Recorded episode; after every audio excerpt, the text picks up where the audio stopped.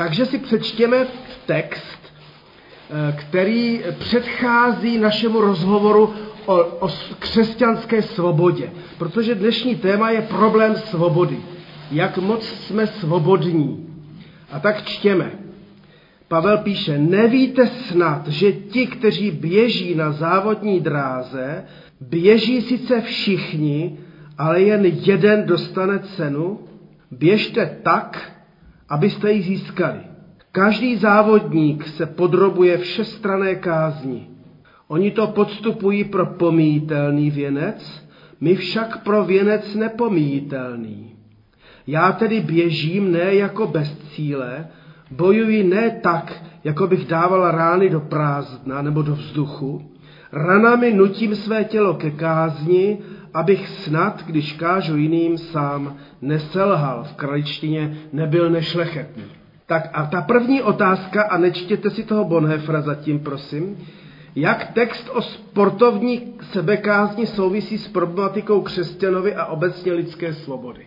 Jak text o sebekázni souvisí s křesťanskou a lidskou svobodou? Dává nám nějaké pravidlo a nějaké hranice, ve kterých se můžeme pohybovat. Takže ta svoboda v rámci pravidel a v rámci těch hranic.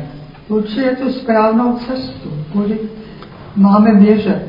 Jo. Ne víc doleva nebo doprava, ale Ano. prostě jak pán Bůh nás říká. Ano. A možná svoboda taky vyžaduje sebekázeň. Když to Jo. jako paradoxně, Jo, takže, takže jste říkali, že svoboda má své meze, meze toho běhu, když si představíme na tom oválu atletickém, když se běží třeba 100 metrů nebo 400 metrů, tak každý musí běžet ve svém koridoru, jinak je diskvalifikován. Jo, tak prostě může běžet jak chce rychle, v tom mu nikdo nebrání, ale nesmí překročit čáru. Jo? A tady Lída, jak říkala, že, že to chce sebekázeň, tak to je právě ten text, eh, to je ten citát od Dietricha Bonhoeffera. Je to zajímavé, že to píše ve svých listech z vězení a ty jeho listy z vězení vyšly v, písemně v knize s názvem Na cestě ke svobodě. A to je taky zajímavé vlastně, že člověk uvězněný tři roky byl vězněn ve Flossenburgu, než ho popravili. A on vlastně z toho vězení psal dopisy a, a vlastně je to nadepsáno na cestě ke svobodě a i když skončil na popravišti, tak př- přesto eh, se dá bavit dokonce i ve vězení o nějaké svobodě, což je zajímavé. Nebo o cestě ke svobodě. No a on tam píše v těch listech, vykročíš-li svobodu hledat, předně se nauč ukáznit smysly i duši. Aby tě žádosti tvoje a tvoje údy nevedly sami hned tam a zase onam. Sudný buď duch tvůj i tělo, poddány zcela jen tobě, ve skrze ochotné směřovat k cíli, jež pro ně byl určen. Nedojde nikdo k tajemství svobody jinak než kázní. A to je právě ta věta, proto jsem si na, na Bonhefra vzpomněl, že nedojde nikdo k tajemství svobody jinak než kázní. A on má na mysli tu vnitřní sebekázeň. Jo? A to je zvláštní eh, ten protimluv, že, jo? že zkrátka dobře eh, je jasné, že to, co si i dnes mnozí myslí, že svoboda by měla být bezbřehá a bez, bez sebeukázněnosti, bez mezí, tak minimálně Bonhoeffer říká, že člověk chce zakusit svobodu, tak musí se k ní dopracovat se, s vlastní disciplínou. Jo? Eh, je- Jestli to chcete okomentovat, tento, tento citát Bonhoefferův, jestli s tím aspoň souhlasíte trošku.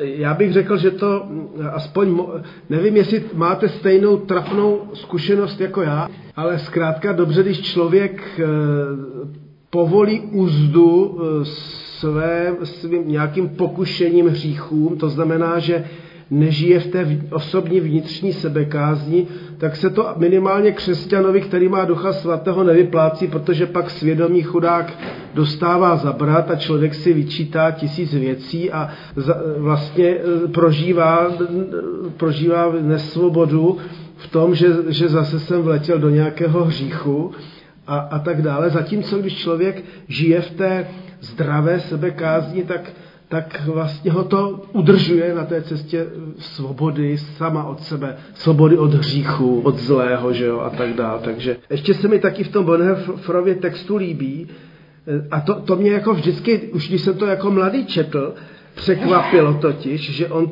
on tam říká, cudný buď duch tvůj i tělo poddány zcela jen tobě.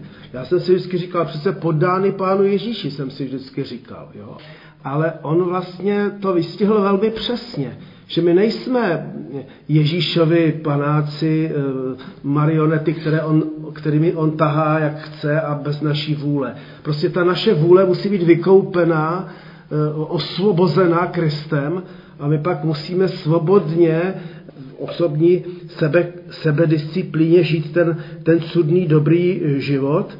To znamená, že nakonec ano, má, mají být ty naše to naše tělo i duše poddány eh, jaksi té naší, naší dobré vůli, jistě dobře ovlivněné Pánem Bohem. A přemýšlení a ty dnešní rozhovory o svobodě eh, jsou vzaty z prvního listu do Korintu z 8., 9. a 10. kapitoly, což by bylo na dlouhé čtení, takže já jsem z toho eh, spíš vybral takové kousíčky a pokud si to pak budete chtít přečíst doma, tak budete jistě eh, moci, to je jasné. Takže eh, na úvod otevíráme další tedy z Pavlových odpovědí, když on eh, psal, a to si připomínáme, list do Korintu, tak je to mimořádný list, protože jsou to doopravdy odpovědi na jejich otázky. Tentokrát se ptali, jestli mají a mohou jíst maso obětované modlám. Takové téma nás dneska asi moc nezajímá, předpokládám, jo, vůbec vlastně, jo. Nicméně to přece nějaký smysl pro nás má. Otázka, která nám dnes je vzdálená, čteme-li ji tak, jak čteme a přemýšlíme-li nad eh, souvislostmi, nám totiž může pomoci, protože právě ty souvislosti jsou pro nás zajímavé. To znamená, my neřešíme jídlo modlám, Kdybyste chtěli tady navštívit vlevo, když vyjdete tuhle tu větnamskou restauraci, tak hned vejdete do vchodu a hned vlevo tam je oltáříček s budhou, kam oni obětují části těch potravin. Jo? Tak, takže si nakonec můžete rozmyslet, jestli to pro vás jako křesťany není přes čáru vůbec pře- překročit práh takovéto restaurace a ještě jim platit za jídlo a jestli náhodou se tím nespronevěřujete, nebo já nespronevěřuji své víře a ještě dál někde je Govinda, že jo? A tam má manželka zkušenost, že když dala spropitné, tak ty paní to dávali jako to spropitné Kršnovi, že jo? Koupíte něco u Govindy a, a vaše spropitné jde, jde na oltář e, bohu Kršnovi indickému. Takže nakonec nám to není tak úplně totálně jako vzdálené téma, i když přece jenom. Máte nějakou podobnou zkušenost nějakého takového obchodu? Jo, já třeba nekupuju ovesné vločky nový věk. Prostě mám nějakou iracionální nechuť k tomu, přestože to jsou normální ovesné vločky, tak to hodně štve. Toho to nekupuju. Ty oltáříčky mývají potravina. Prosím? Ty oltáříčky mývají i věznamci v běžných těch večer. Jo, ano. Představme si ale zbor, kde jsou dvě skupiny.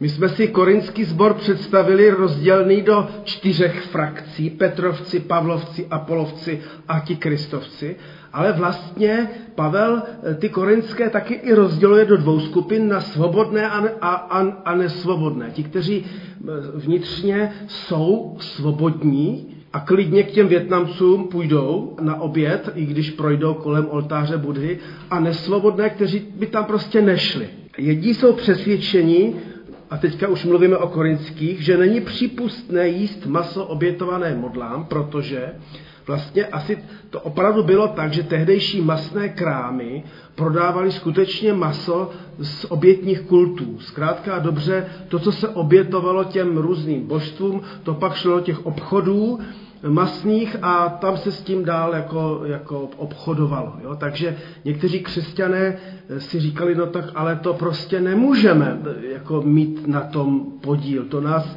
nějak duchovně znečišťuje. A do této skupiny zřejmě patřili lidé, kteří si velmi silně prožili osvobození od těch jiných náboženských systémů, právě od takovýchto pohanských kultů. Takže když oni od toho se oddělili, tak už s tím nechtěli mít zřejmě nic společného, tak zkrátka dobře pro ně potom eh, mít doma eh, řízky z masa, které bylo obětované nějakým, když bych řekl trošku eh, teďka ne, ne košer, aštarotám a bálům, anebo venuším, anebo já nevím, jakýmkoliv jiným bohům, té, té Dianě, že jo, efeské, tak to prostě pro ně, pro ně to nebylo myslitelné a ani by si na tom nepochutnali asi, jo, třeba bychom mohli říci. Druzí si odvážně ale přivlastnili Kristovu svobodu, řekli si, no když jsem v Kristu, jsem nový člověk, co bylo, bylo, v Christ, ve křtu jsem byl, zemřel, povstal jsem jako nový člověk a v zásadě o nic nejde a klidně si tu flákotu masa koupím a udělám si z toho guláš a nic se neděje, protože to je jenom maso. Jo. Takže to byly takové dvě skupiny, které byly e, v Korintu a když pak třeba čteme i, i epištolu do Říma, tak to nebyl jenom problém korinských, ale je to prostě obecně problém vnitřní svobody, co všechno jako křesťan si mohu dovolit nebo nemohu. A teď jsem schválně řekl, co si já mohu dovolit. Ne, co mě zakazuje strejček kazatel nebo staršovstvo, ale co já vnitřně si chci dovolit nebo nechci si dovolit, jo, jestli, mi, jestli mi rozumíte. Nebo co mi duch boží vnitřně umožňuje nebo, nebo neumožňuje. Mezi oběma skupinami zdá se v tom Korintu existovalo určité napětí a apoštol Pavel byl schopen v obou skupinách vnímat, že jsou to lidé oddaní Kristu, kteří berou víru vážně. Na jeden z křesťanů se cítil pohoršen, když teda viděl jiného bratra, sestru, že oni fakt jako klidně jí to maso, co tam bylo obětované modlám, to přece je úplně špatně. A, a jiný třeba to jedl, ale s takovými vnitřníma výčitkama a další zase, který měl hodně velkou svobodu, si klidně říkal, proč jako to nejí, jako co, co blbnou. Teď, jo. Takže určité napětí tam v tom sboru kolem toho bylo. Tak a my jsme tady u těch otázek, jak to manželka naznačila, že třeba například smíme jíst potraviny, které jsou ve znamení vodnáře s nápisem New Age, nový věk, jo? tak moje žena to nebude jíst. Jo? To mám, my jsme se nedomlouvali, ale mám to tady v poznámkách. Ale to vůbec, to vůbec nevadí. Jo. Takže radši fair trade to klidně, že jo, ale... A potom jako eh, jíte vepřové králíky a jíte krev, tu, tu polívku, jako, teď to nechci říct. Kroupovou. Kroupovou, děkuji sestro za slušný výraz. Tak jíte to nebo nejíte? Ne. Děkuju, že, že tady máme jenom z chuťových důvodů, anebo duchovních. No, když je psáno nejeste krev, jako, tak z toho důvodu Jasně. jíte daleko. Jasně. Ale to je moje... Jo, no přesně tak, jo. Jo a, takže to je, to je dobře, že to máme tady taky, jo? Že, že máme tady ty, tuhle, tuhle rozdílnost a to je zdravý, jako mít, mít i rozdílnost po, pohledu, přístupu. A teďka, teďka jde o to, abys ty nesoudil nás a my tebe. No, Jo. si každý co chce. Přesně, jo. Ale máme, zvláště v té službě vězeň, vězňům, máme hodně bratrů a sester adventistů, že jo? No a ti trpí, když jsou schůze a zapomene se, že se má tam dát nějaká bezmasá strava, jo? Tak najednou pak jsou jenom na bramborách nebo na rýži, protože oni by prostě to vepřové nesnědli, jo? A, a je to pro ně fakt jako duchovní problém. A líbí se mi, že my si z toho i můžeme navzájem ze sebe dělat legraci. Že se nesoudíme, že oni si z nás dělají legraci, že, že žereme prasata a, a my z nich děláme legraci, jak, jak vlastně oni jsou nesvobodní, ale, ale je to v dobrých stazích, jo? tak to je takový celá fajn. A pijete Pepsi Colu, která patří mormonům? To manželka pije, jo? Nepijeme, ale nepijeme. Ko, ko, nevím, komu patří Coca-Cola, jo, ale jenom, že jsou to vlastně najednou témata, které nás můžou zaujmout, že, že je to blízko nás tady. tahle záležitost, ale proto to připomínám. A nebo, nebo vlastně ani nevíme, že jíme třeba rohlíky, které v pekárně pekl satanista. Jo? Například někdo, kdo vyznává kult satana nebo nějak, jo? to nevíme, že jo. Takže hovořme o tom, jakou máme svobodu v Kristu. Co všechno můžeme a nemůžeme dělat, co můžeme a nemůžeme jíst, Zda můžeme chodit do divadla, do kina, poslouchat metal nebo Richarda Wagnera, který miloval, kterého miloval Hitler, že jo? Nebo zda můžeme obdivovat Alfonze Muchu, který byl okultista a podobně. Jo? Tak to jsou, to jsou témata nakonec té vnitřní svobody. Já třeba Alfonze Muchu nemám rád. Jo? Jako, eh, nechtěl bych mít doma jeho obrazy. Jo? To, je, to je moje míra svobody a nesvobody a ještě to má ještě trochu jiný důvod u mě, ale, ale to, že on jako nějakým způsobem tu ezoteriku a ten, ten, ten okultismus jako pěstoval, tak to pro mě je, je určitá jako zábrana. Nevím, kdo máte doma plakáty Alfonze Muchy. Já mám dlouho obrázka, protože mě dělá maminka, tak se na ně každý ráno dívám a jsem rád, že je má. Jasně, jasně. Ale já jsem ani nevěděla, že, že to... No a já vám neříkám, že je máte sundat, jo? To je jenom, to je jenom, to je jenom, že vlastně eh, žijeme ponoření do světa, který je multináboženský, multiduchovní a my jsme v tom všem jako křesťané, že jo? A, a najednou nás to napadne, že jo?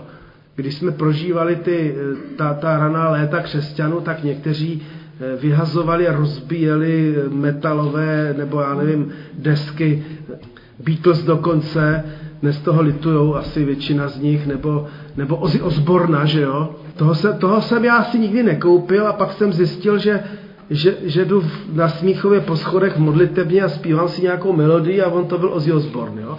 Protože to poslouchal můj syn a, a já jsem to najednou měl v uších. Tak to jenom...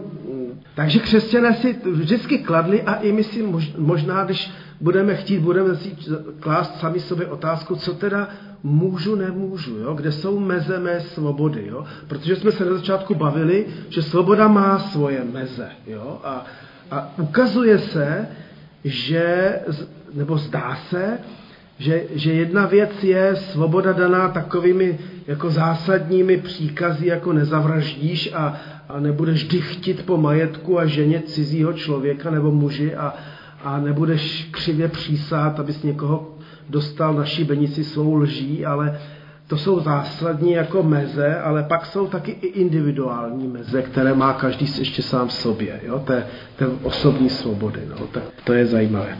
Jenom k tomu jídlu ještě, tady jsem eh, přetiskl pro nás citát pána Ježíše. Nerozumíte, že nic, co zvenčí vchází do člověka, nemůže ho znesvětit, poněvadž mu nevchází do srdce, ale do břicha a jde do hnoje? tak prohlásil všechny pokrmy za čisté. Takže nakonec to podstatné se neodehrává v našem žaludku, ale v našem srdci. A tady bych třeba řekl, že když bychom začali pěstovat hřích obžerství, jo, přežírat se a tak dál, a jiné nestřídmosti, tak ono to jde taky do žaludku, ale především to pak jde do srdce, jakože nakonec i ten žaludek s tím srdcem nějak taky souvisí, jo? Ale, ale zajímavé, že pán Ježíš a Marek to tak píše, prohlásil všechny pokrmy za čisté. Ale když my tomu pokrmu dáme nějakou, nějaký význam, nějakou hodnotu, jo, tak eh, potom to může ovlivnit naše svědomí a naše výčitky a, a, a tak dále. Jo. Tak, eh, nejíst krev mělo význam, že jo, protože vlastně se věřilo, jako, eh, že, že v krvi je duše, jo? že tam je jako život. Jo? Jako, protože když viděli tehdy, že někdo vykrvácel, tak z něho odešel život. Takže to, bylo, to je zajímavé. Že? Všichni máme své poznání a svou míru svobody. Tady bych přečetl z té první korinským, z té osmé kapitoly těch pár veršíků. Pokud jde o maso obětované modlám, víme, že všichni máme poznání.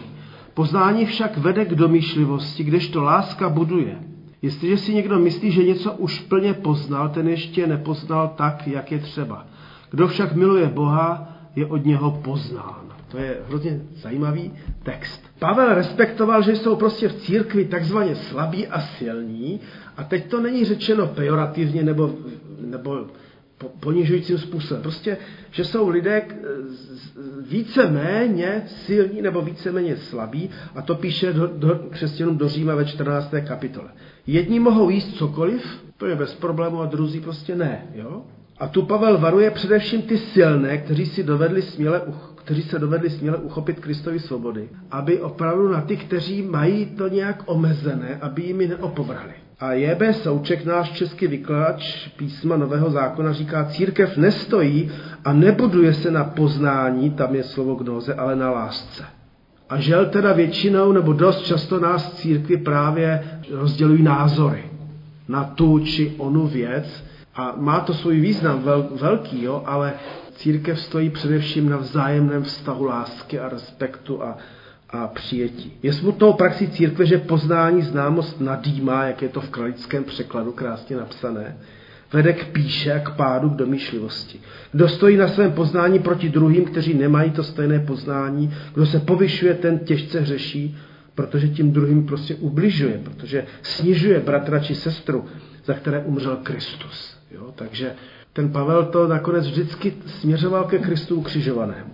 Je to pouze láska, která zbor buduje a buduje ho z lidí, kteří jsou rozliční.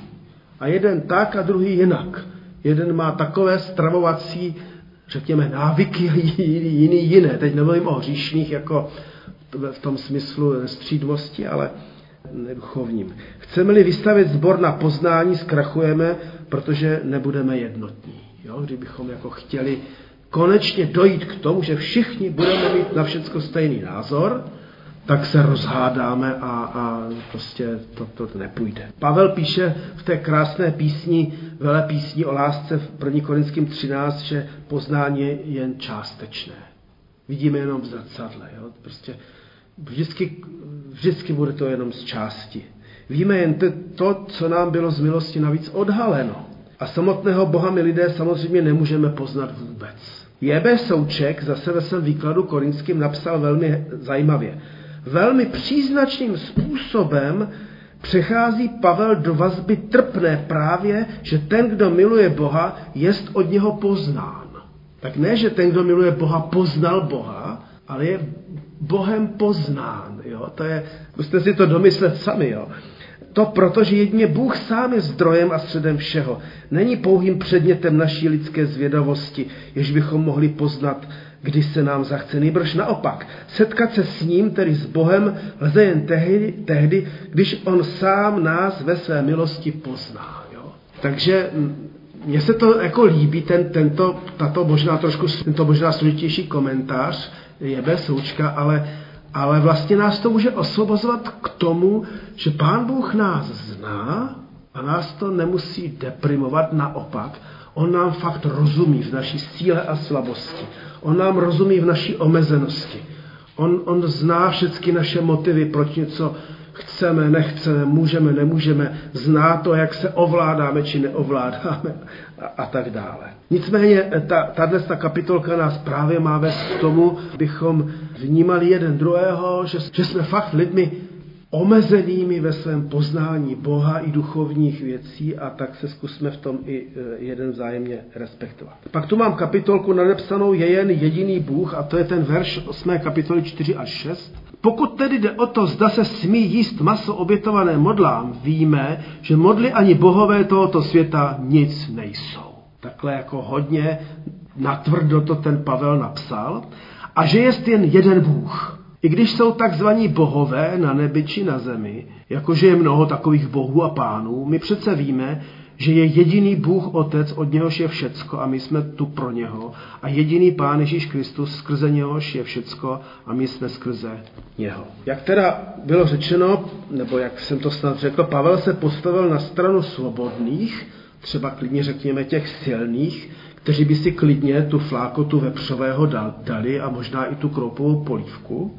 On říká, je jen jediný Bůh, jen jediný stvořitel a spastel všeho a nic dalšího, proto má on tu vnitřní svobodu. Všechno ostatní je plodem lidské fantazie, lidského důvtipu, umu, lidské touhy, náboženského cítění. A myslím si, že to je jedno z takových velmi osvobozujících slov, že modly nic nejsou. Jo, takže když půjdete tady do toho větnamské restaurace, tak co? jo, si můžeme říct, jo? Tak nic, jo, nebo tak. Nic neznamenají. Sami o sobě nemají žádný vliv, v žádném případě nestojí vůči Kristu jako konkurence na bojovém poli. Někdy to tak jako i křesťané mají v hlavě ten dualismus, že se ďábel tahá s pánem Bohem o naši dušičku. V lidové tvořivosti to tak vždycky bylo i v písních, jo? hádala se duše s tělem a, a prostě ďábel s, s Bohem, ale ne, hrubé neporozumění velikosti Boha, který prostě Pánu Bohu není konkurence. Pavel jistě připustil, jak jsme četli, že jsou různí bohové tak jak si to lidé představovali Venuše, že jo, například krásná Venuše bohyně, že jo, a, a, a tak dále. Ti všichni jsou duchovně podřízeni ovšem Bohu samotnému, takhle si to Pavel dovolil říct. Ďábel může pokoušet Krista, ale nemůže nic víc. Jo? Jenom pokoušet. Víme z písma, že Satan si musel vyžádat dokonce svolení eh, dotknout se Joba. Jo, že je to hrozně těžká, těžká otázka, která by nás mohla zavést do bezvýchodnosti, když bychom si říkali, proč pán Bůh dopouští zlo, že jo? A je to tak, prostě to dopouští. Dopouští pokušení na nás, dopouští nemoci. On není strujcem toho utrpení. Modly a bohové s malým B nic nejsou, jejich moc je odvozena od lidí, kteří, kteří magickou moc přisuzují a krmí, krmí je svým strachem. Tohle bych chtěl zdůraznit hodně, že vlastně náš strach z démonů a z různých jako duchovních bytostí eh, eh, právě ty modly, které nic nejsou, zhmotňuje, ten náš strach je nafukuje jako, jako ten prázdný balónek. Jo. Najednou člověk může být pojat hrůzou a strachem eh, a jenom proto, že ten můj strach z těch démonů činí něco nebezpečného. Takže, takže kdybychom si z té dnešní biblické hodiny odnesli jenom to, že, že skutečně modly nic nejsou, že, že to prostě nic neznamená duchovně pro nás, tak by to mohlo nakonec vést k dobré svobodě. Jo? Od masa se Pavel dostal k podstatě smyslu křesťanova života. Co druzí uctívají, čeho se bojí, z toho si nic nedělej. Přijmi, pokud můžeš, od Krista plnou svobodu, protože Bůh tě učinil proto, abys žil pro něj. Jo? Tak to je věta. Tak, chcete něco k tomu doplnit, dodat? Pak v té osmé kapitole je e, text o, tom, e, o té rozdílnosti od sedmého verše po třináctý, ale všichni nemají toto poznání. Někteří jsou až podnes tak zvyklí na modly, že jedí toto maso jako oběti modlám. Jejich svědomí je nejisté a proto je poskvrněno. Pokrm nás Bohu nepřiblíží. Nejíme-li obětované maso nic nestrácíme, jíme-li nic nezískáme. Dejte si pozor, aby se tato vaše sobara nestala kamenem úrazu pro slabé. Jenom takhle bych to přečetl. Jo? Takže, takže zase jako ten Pavel akcentuje ty vztahy víc než, než osobní individuální nárok na svou svobodu. Jo? On, ji, on ji respektuje vlastně, nechtí každý prostě nějak má, ale jde mu mnohem více o to, aby moje individuální svoboda nekazila vztahy k vám a obráceně vaše ke mně. Jo? A že o, o, o to vlastně jde. Takže v Korintu někteří neměli plnou svobodu, svobodu, měli za sebou zkušenosti s temným okultismem, věděli, co je to realita uctívání model, v čemž oni žili, tak se k tomu prostě nechtěli už nějak vracet. Proto kdyby jedli, vraceli by se kamsi zpět od Krista, přestože modly nic nejsou. Pošpinili by své svědomí, možná by je to odvedlo od víry. Předtím Pavel varuje. To nic nemění na objektivní pravdě, že pokrm člověka k Bohu nepřiblíží, že jedením či nejedením si člověk vůbec vůči Bohu nic nepohorší ani nepolepší. Znovu bych udělal odbočku. Asi to naše obžerství by opravdu ale problém byl. Jo? Tak to, jo. Či nejde, nejde o to, jestli budeme jíst zeleninu nebo maso, ale jde o to asi v jaké míře, jo? když už teda. Svatí jsme jen skrze oběť Kristovu ne pro jídlo, které jíme či nejíme. Ale pozor, nezneužívejme své svobody. Nezneužijeme svého poznání. Pavel jinde říká, že pokud by to měl být pro problém, tak on se toho masa navždycky vzdá. Jo? Že, že je připraven omezit svou svobodu ve prospěch druhých. Jo? A to si myslím, že je to jádro pudla nebo věci. A Pavel právě varuje, nebuďte otroky lidí. Takové otroství se projevuje třeba tak, jak to známe z listu Galackým, kdy apoštol Petr měl vnitřní svobodu klidně s pohanama jíst a kdo ví co, a pak se tam objevili najednou židokřesťané z Jeruzaléma a najednou se začal stranit a už nejedl. Jo? Že najednou se dostal do takového vnitřního konfliktu sám v sobě i před druhými lidmi, co si oni budou o mě myslet jo? A, a, a tak dál a tak dál. Takže Pavel byl schopen pro lásku k sestrám, k bratřím se prostě omezit ve své svobodě a to je něco. Ne, Petr právě ne. Petr ten, ten, eh, ten se stranil, ale apoštol Pavel byl ochoten se omezit v tom smyslu, že si řekl, no kdyby, kdyby to někoho mělo zlobit, tak já to jíst nebudu. Ale to byl jiný důvod než u Petra. Petr vlastně eh, se dostal do té nadpokrytectví. Jo? teďka vlastně já, já jako budu dělat stejně zbožného jako, jako, jako, jako ti zásadoví židé. Jo. Dobře Pavel věděl, že to, co buduje církev, je, je láska. A teďka už nebudeme číst tu desátou kapitolu od 14. po 33. verš, to bylo dlouhé, ale mám k tomu pár poznámek. Text od 23. verše po 33. rozpracovává problematiku účasti u stolu páně u večeře a vrací se k praktické definici křesťanské svobody a znovu zdůrazňuje lásku. V pohledu čtení krystalizuje společný imperativ. Ať tedy jíte, či pijete, či cokoliv jiného děláte, všecko čiňte k slávě Boží. Zase ten Pavel jako říká, ať už jíte, co jíte, nebo nejíte, nebo nejíte, tak to dělejte k boží slávě. Ten motiv váš je takový. Prakticky měl Pavel na mysli toto. Kupujte v masných krámech cokoliv, a nemusíte se ptát, zda to maso bylo obětované modlám. Vůbec to jako neřešte. Jste svobodní, modla nic není. K slávě Boží kupujte a pak si udělejte řízek. Bude-li pozván pohan ke společnému jídlu, nemusíte si klást otázku, zda je to správné, zda se kulticky neposkvrníte. Jste to přece vy, kdo můžete i pohanům přinést světlo Kristovy lásky. Jak jsme si řekli minule v tom tématu o manželství, že ta věřící žena ať, může, od, ať toho muže nevěřícího neopouští, že vlastně ona posvěcuje toho nevěřícího manžela. Budete-li ale upozorněni, že maso, které se předkládá, je obětované modlám, tak to radil Pavel, tak pak radši nejeste, protože nevíte, kdo tam ještě, kdo tam je. Nebo možná ten, kdo vám to dává, by si možná říkal, aha, ty spolu se mnou uctíváš jiné bohy, jo. Že že přece jenom jako máme u toho všeho používat rozum, jak se chováme, jak, co praktikujeme. Takže dělejte všecko, co prospívá vám i vašemu korinskému sboru, co vede ke společnému růstu, jenom tak budete skutečně žít k slávě Boží. No a pak ten 33. verš z 10. kapitoly. Já se také snažím všem víc stříc, nehledám svůj vlastní prospěch, nebož prospěch mnohých, aby byli spaseni. A pak tam ještě v 11. na začátku 11. kapitole říká, jednejte podle mého příkladu, jako já jednám podle příkladu Kristova.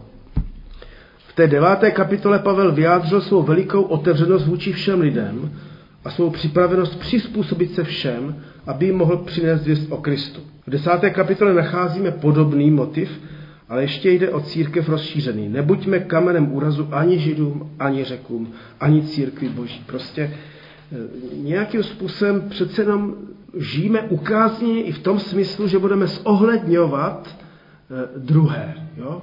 Že nebudeme arrogantně prosazovat svoji vlastní svobodu. Proto si myslím teda, nevím, jak to víte, že jak je ta moudrost, eh, moudrost všelidská, že moje svoboda končí tam, kde začíná svoboda druhého. Jo? Tak to v Bibli sice nečteme, ale nějak tak to bude asi, že jo? Tak to ten Pavel nějak učí, že jo? Že tam, kde tam, kde začíná svoboda druhého, nebo kde je ta svoboda v druhého nějak omezená, tak já se tam mám zastavit a, a nejít přes, přes závit jo, toho, toho druhého. Pavlovi šlo o to, aby aspoň někteří uvěřili v Krista.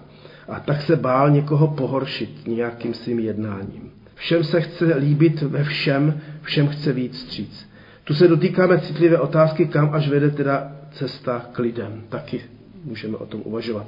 Já už teďka budu v podstatě končit, to si můžete dočíst, dočíst sami nakonec, ale mám tady závěr. Pavel v té, v té 11. kapitole v prvním verši říká, jednejte podle mého příkladu, jako já jednám podle příkladu Kristova. E, kraličtí říkají, následovníci moji buďte jako i já Kristův, e, nebo napodobtené jako já Krista. A řecký výraz užívá termínu mimetaj, to je imitovat. Jo? Takže máme nějakým způsobem imitovat Krista, napodobovat ho. Takže můžeme na závěr diskutovat o tom, jak rozumíme Pavlu vyznání ve věci svobody. Všecko je mi dovoleno, ano, ale ne všecko prospívá. Všecko je mi dovoleno, ano, ale ne všecko přispívá ke společnému růstu.